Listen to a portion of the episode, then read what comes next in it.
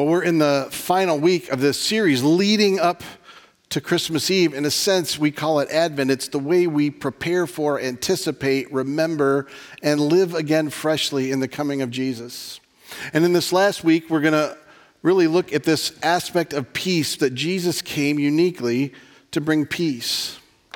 I want to ask you right now just to consider for a minute what robs you of peace just even consider what are the things right now that rob you of peace? They can be small, they can be great, they can be internal, they can be external. Maybe if you're in a home today and you're with other people, turn and share that with each other. You as well, we'd love to have you share it online. What robbed you of peace right now? And even as you're thinking about that and considering it, I was, I was reminded myself of what, at least in my own life, how I spend time trying to resolve peace when it seems like there's chaos and I don't know how to manage it. And I was remembering back when our kids were little, and several of them were kind of uh, very needy of pacifiers to keep them quiet. And I don't know if any of you who are parents have had this phase where your children, if they lose the passy, you're in trouble. And I know many parents, they've just put pacifiers everywhere because, like, whatever it takes, I want peace. I'll just put them all over and they'll find one one way. Like we all want peace. It's funny, this is a side note, doesn't relate to peace, but I actually, this is how strange my mind is. So this morning, I, I have a mask that I'm wearing in the service, other than when I'm up here, and I had left it, left it in the room, and then I had to went back to my office. I just forgot. And I, somebody else came in, and I thought, oh, I've got another mask in my office. I can put that on. I realized I have masks everywhere. I'm like a baby with passies. They're everywhere I go, and I can just grab one when I need it. It's pathetic Never thought that would be part of my life, but it is. They're in my coats, they're in my cars, they're in my house, they're in my rooms. It's just sad, isn't it? I told you it didn't have to do with peace, but it gives me peace because I have them. I want you to think, though, about those areas that rob us of peace. Is it fear? Is it worry? Some of you would say it's just the people around me, man. They do things that are just dumb. And I just cannot, I've got to tell them this is not right. It can be our circumstances. It can be finances that rob us of peace. It can be different things going around us. Relational strife can rob us of peace. Uncertainty. How many of us are used to plodding our way through life? And right now, we plod but have no idea what will change and what will change and what will change. But we live often without peace. It, self awareness for me in this has been that I have assumed I have peace through much of my life. And this circumstance over the last nine months has revealed to me there are a lot of aspects of my life I think I don't need, but they're part of what give me peace.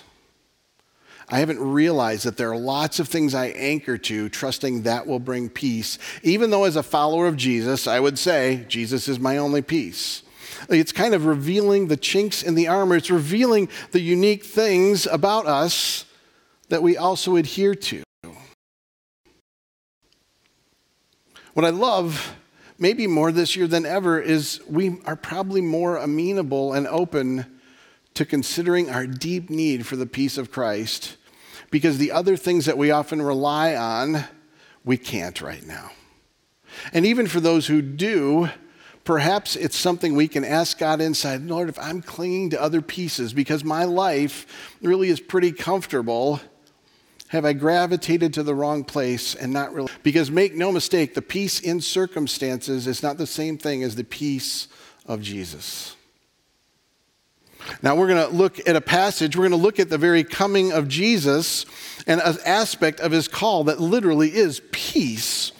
When we do this, I want to take you in before we look at this account and remind you, or maybe tell you for the first time. We don't always know these things. You shouldn't feel badly if you don't know all the history of Scripture and all that's gone on.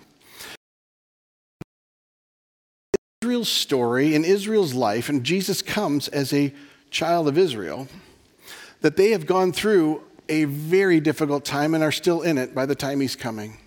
They've been exiled, they've been all over the world. They're brought back, some of them, to Israel. So it's like dangling a carrot. They actually have their temple back, they have the city walls back. But guess what? They still don't feel peace or freedom because Roman oppression is over them in everything. And make no mistake, it's not for nine months, this is for centuries. They've lived wondering, will we ever have peace again? Now, before we get into this telling of Jesus' birth, I want to tell you one more. As we're going to see here are shepherds.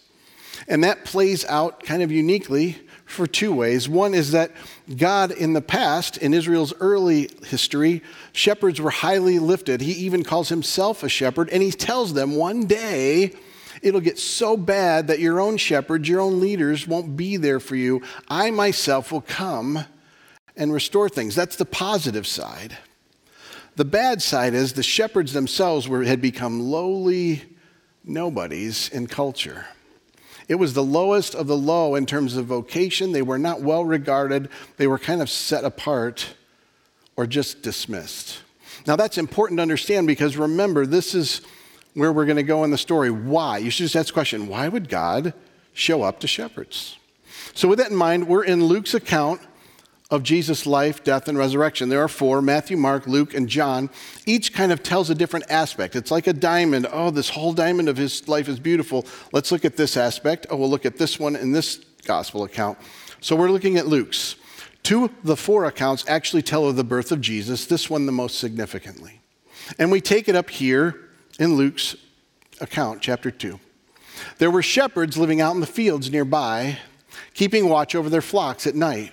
An angel of the Lord appeared to them, and the glory of the Lord shone around them, and they were terrified. now, I already said this that the shepherds are meager, they're not well thought of. So let me just ask you to consider this. Why does God send an angel to shepherds to announce this? And a side note, if you're somebody who's asking questions about Christianity, oftentimes people will outside will ponder this as if, well, the Bible's written to convince you it's not true. They really worked hard to kind of manufacture all this. Here's just something to ponder, and this is true of much of the accounts. Why would you pick shepherds to be the ones that discover it if you're trying to manufacture it? Nobody thinks well of them, nobody would have any response to them. Let's instead maybe consider why would God choose shepherds to announce the coming of Jesus to? What's it say about who Jesus is? Just kind of consider that, and we'll continue on. I also want you to consider with me this beauty that the angel of the Lord appears to them and the glory of the Lord shines around them. Now, if you're like me, I try to picture it. And I tend to get into, you know, kind of a CGI format, like how can we make this look real? What can that appear like so we can get just a glimpse of it? But I want to take you well beyond that. Just to kind of get in the mindset. We're shepherds, we're not people who are thought well of, and this angel shows up. Now, when it says the glory of the Lord shines around him, we have other pictures of this in Scripture. What does that feel like for a shepherd? And it's not simply a shine and a glow. I'm telling you, it means the atmosphere changes. Everything looks differently when the glory, the literal presence of God shows up. Isaiah, who's a prophet that lived centuries before this, has this beautiful picture of being having a vision, and God shows up, and all he says is, Woe to me, I am a ruined man. I'm a man of unclean lips, and I live among a people of unclean lips. And ultimately, what he's saying is somehow to experience the very unfiltered presence of God, not only do I see the majesty of who he is, I actually am much more aware of my own mess and brokenness.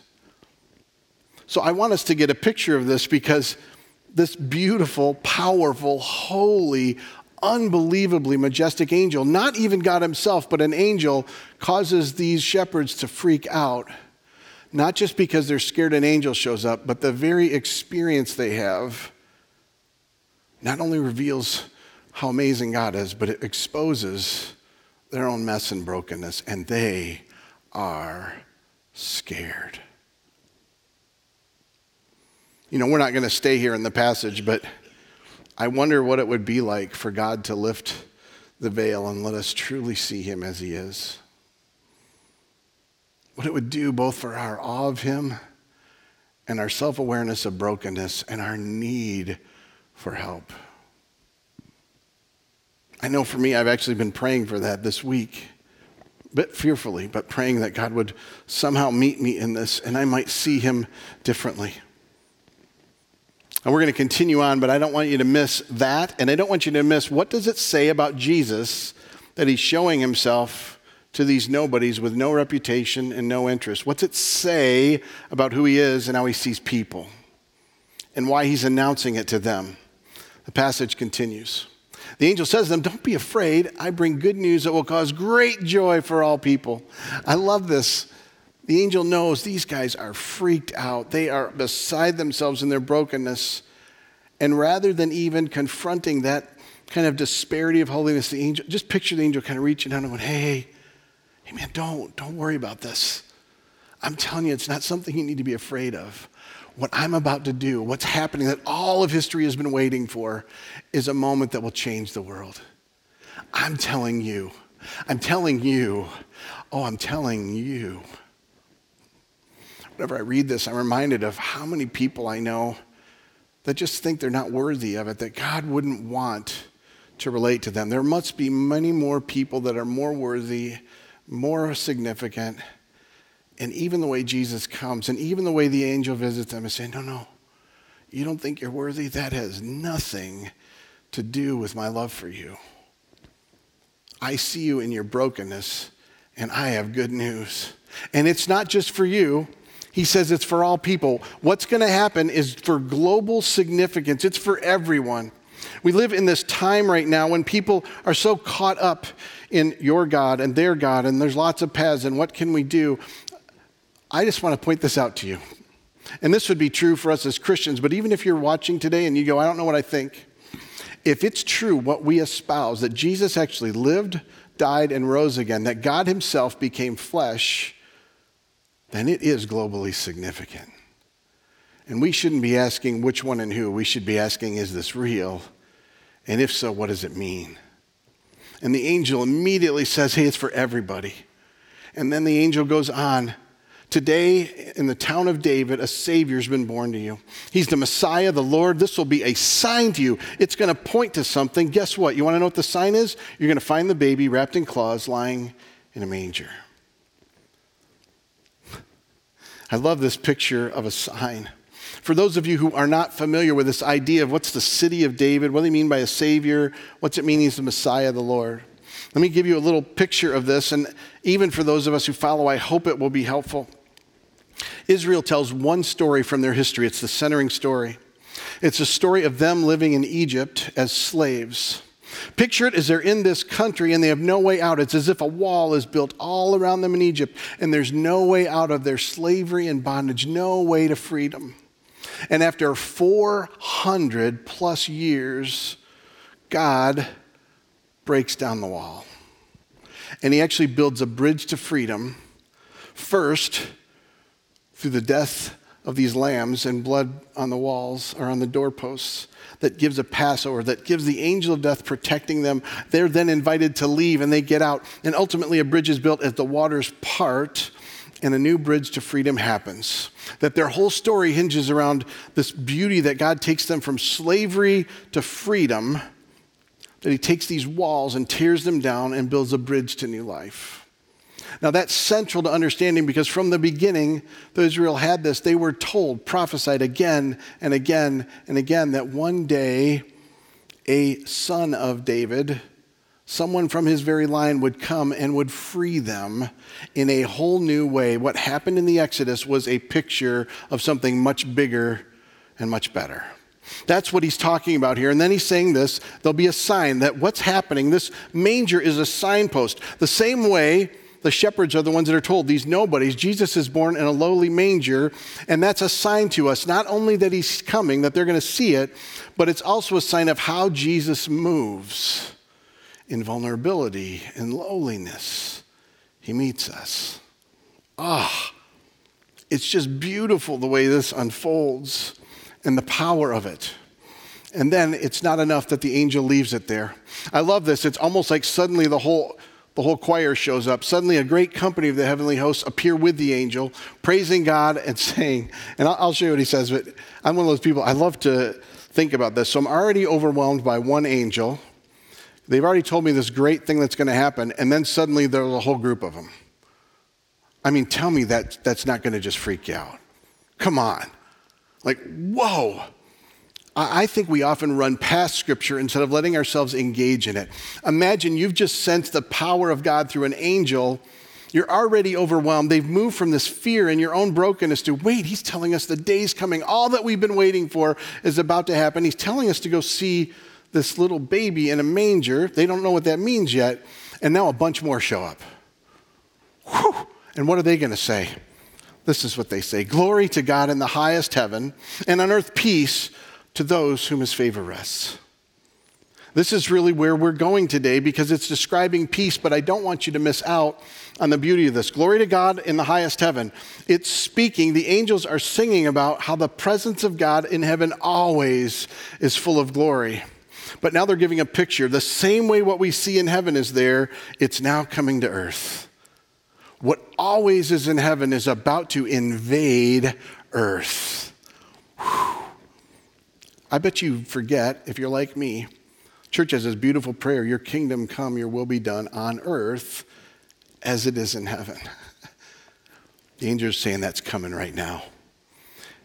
And then they describe what it's like it's peace, it's peace, it's peace to those whom his favor rests. Really, to humanity is the picture of it. So it begs the question Jesus came to bring peace. What does that mean? For most of us, we think of peace as the absence of strife. We think it's taking the noise and finding a way to pacify it. We think of peace as the absence of fear. We think of peace as the absence of strife. We think of peace as the absence of worry financially, relationally, even in our plans. We think of peace as the presence of comfort.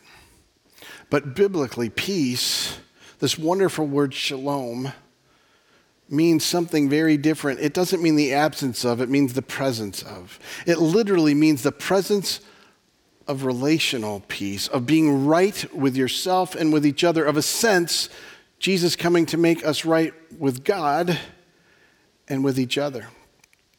It's beautiful because we don't just have this, we have how Jesus lives and dies and rises. We have his own teaching, and then we have all of Scripture to help us understand what does this mean? What did Jesus come to do? What does this little vulnerable baby come to bring that we've never had? Let me take you back to one of the prophets to remind us of this or tell us for the first time. Isaiah describes it this way this is a prophecy about when Messiah comes. It says, He was pierced for our transgressions, he was crushed for our iniquities.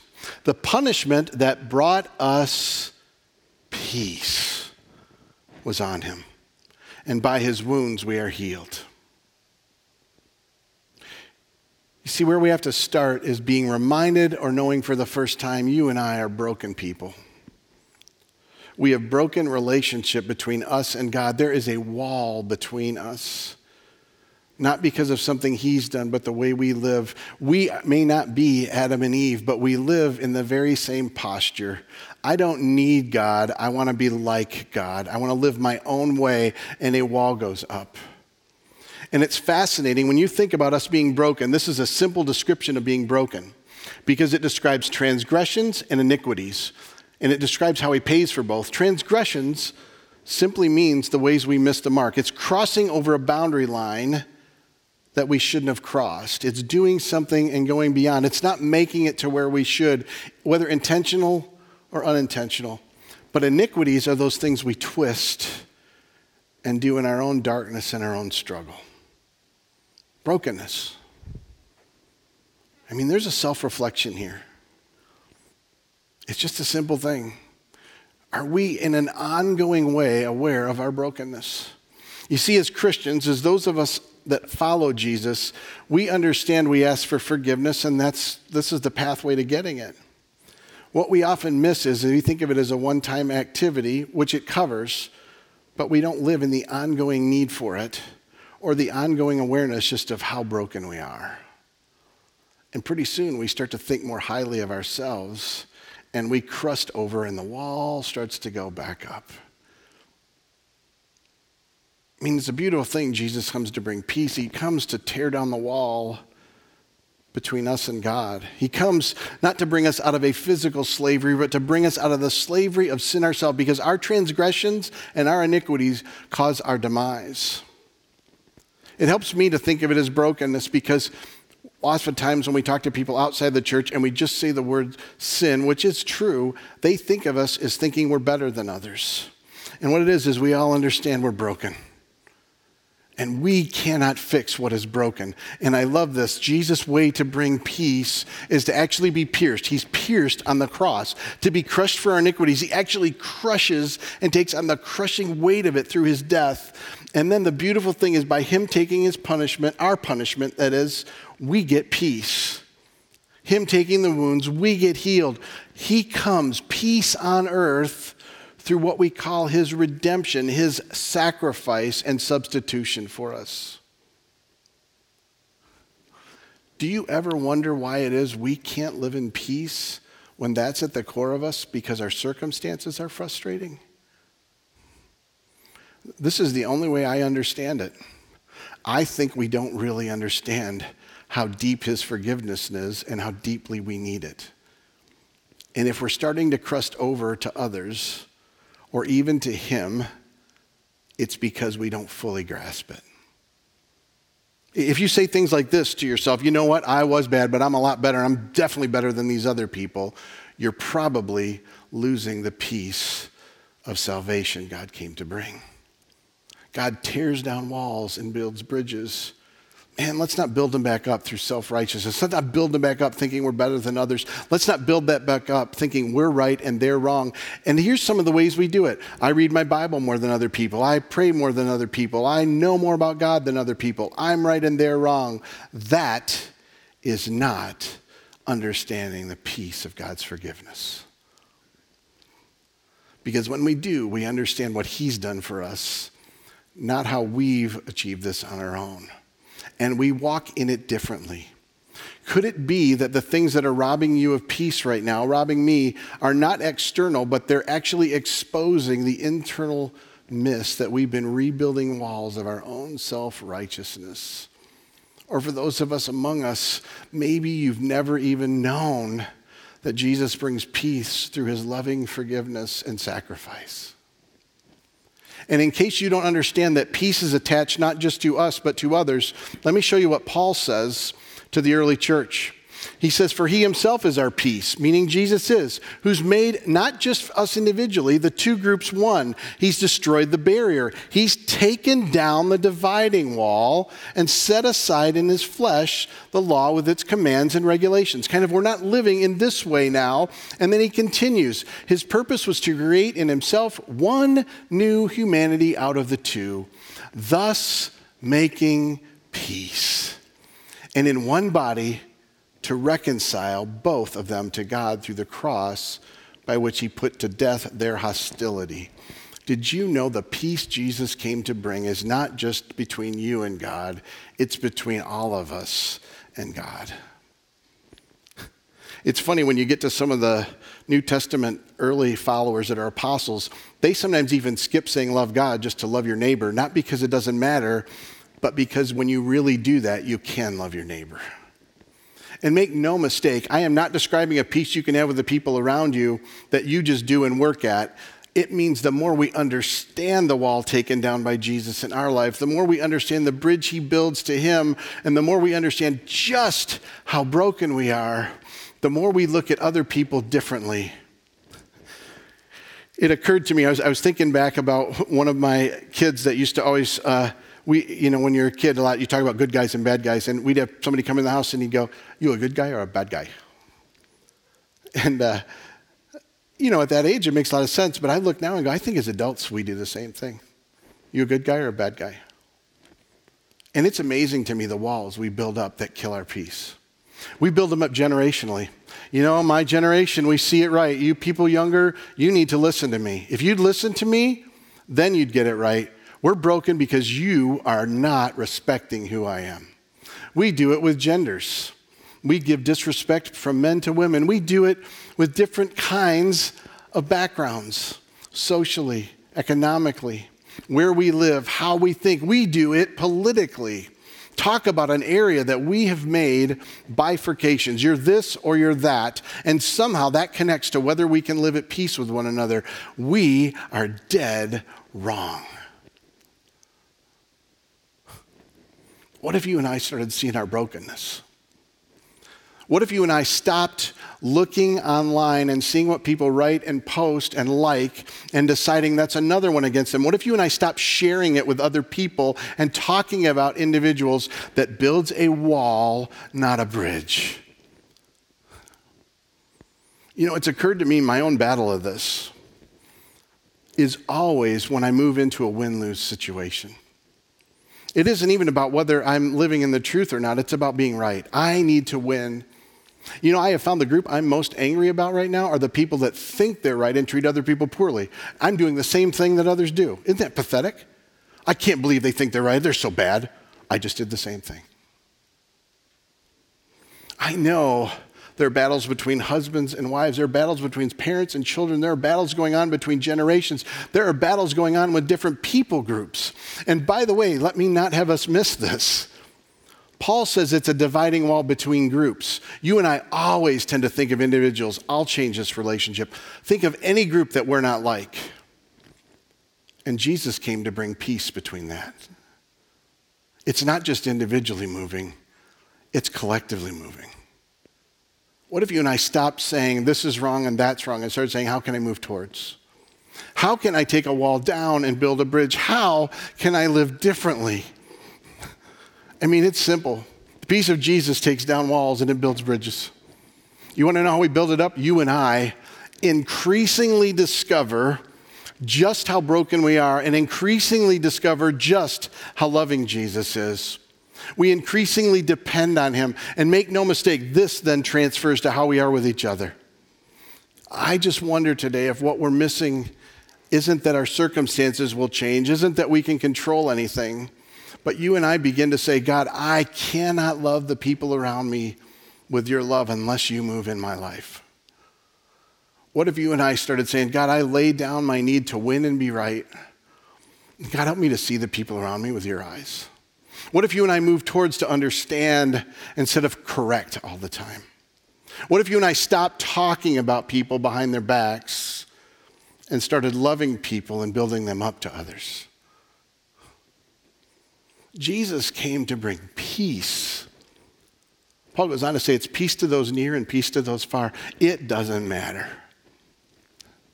You and I have got to let go of the need to win.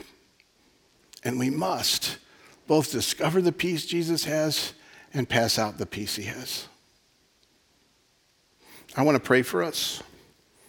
I think for many of us, I know we feel the conviction man, I am not building bridges, I'm building walls.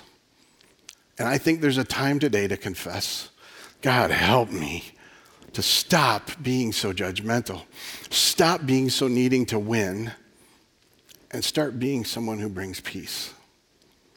And then I think there's some among us who have never known that you don't have to run this alone, that you keep thinking, I'm so broken, God would never meet me. Oh, God meets shepherds that are forgotten. Oh, God shows up in a manger that nobody would. Guess what? He cherishes you. And your brokenness is no more than anyone else. You just see it better. And maybe for you, it's responding today. I want to lead us through that together. Let's pray. Lord, I am asking for peace. God, I pray very specifically where we have kind of built up our own walls of self righteousness, that you'd tear them down and build a bridge back to you, that we would become more and more humble and gracious at just how great you are and just how in need we are. Lord, I pray for any among us who are saying, I thought I was unworthy, I had no idea you love me this much. Would you just whisper to them how much you love them? Would you help them, whether it's right now or in the days ahead, to just ask you, Lord, forgive me? Would you be the one that actually takes my punishment? Would you be the one that literally is pierced for me, that's crushed for me, and that gives me life and healing? And Lord, would you even help them to say, Holy Spirit, fill me, I receive forgiveness and life? And then, God, for those of us who follow you, Could you help us to stop building these walls up? Stop listening to the culture around us. It's always finding ways to separate. And God, start walking in humbleness and look at others with your eyes and look at brokenness with your heart and build bridges to those different than us, both individually and collectively. God, move among us. Help us find a peace that we will have no matter the circumstance. And help us to walk in it in your holy name. Amen.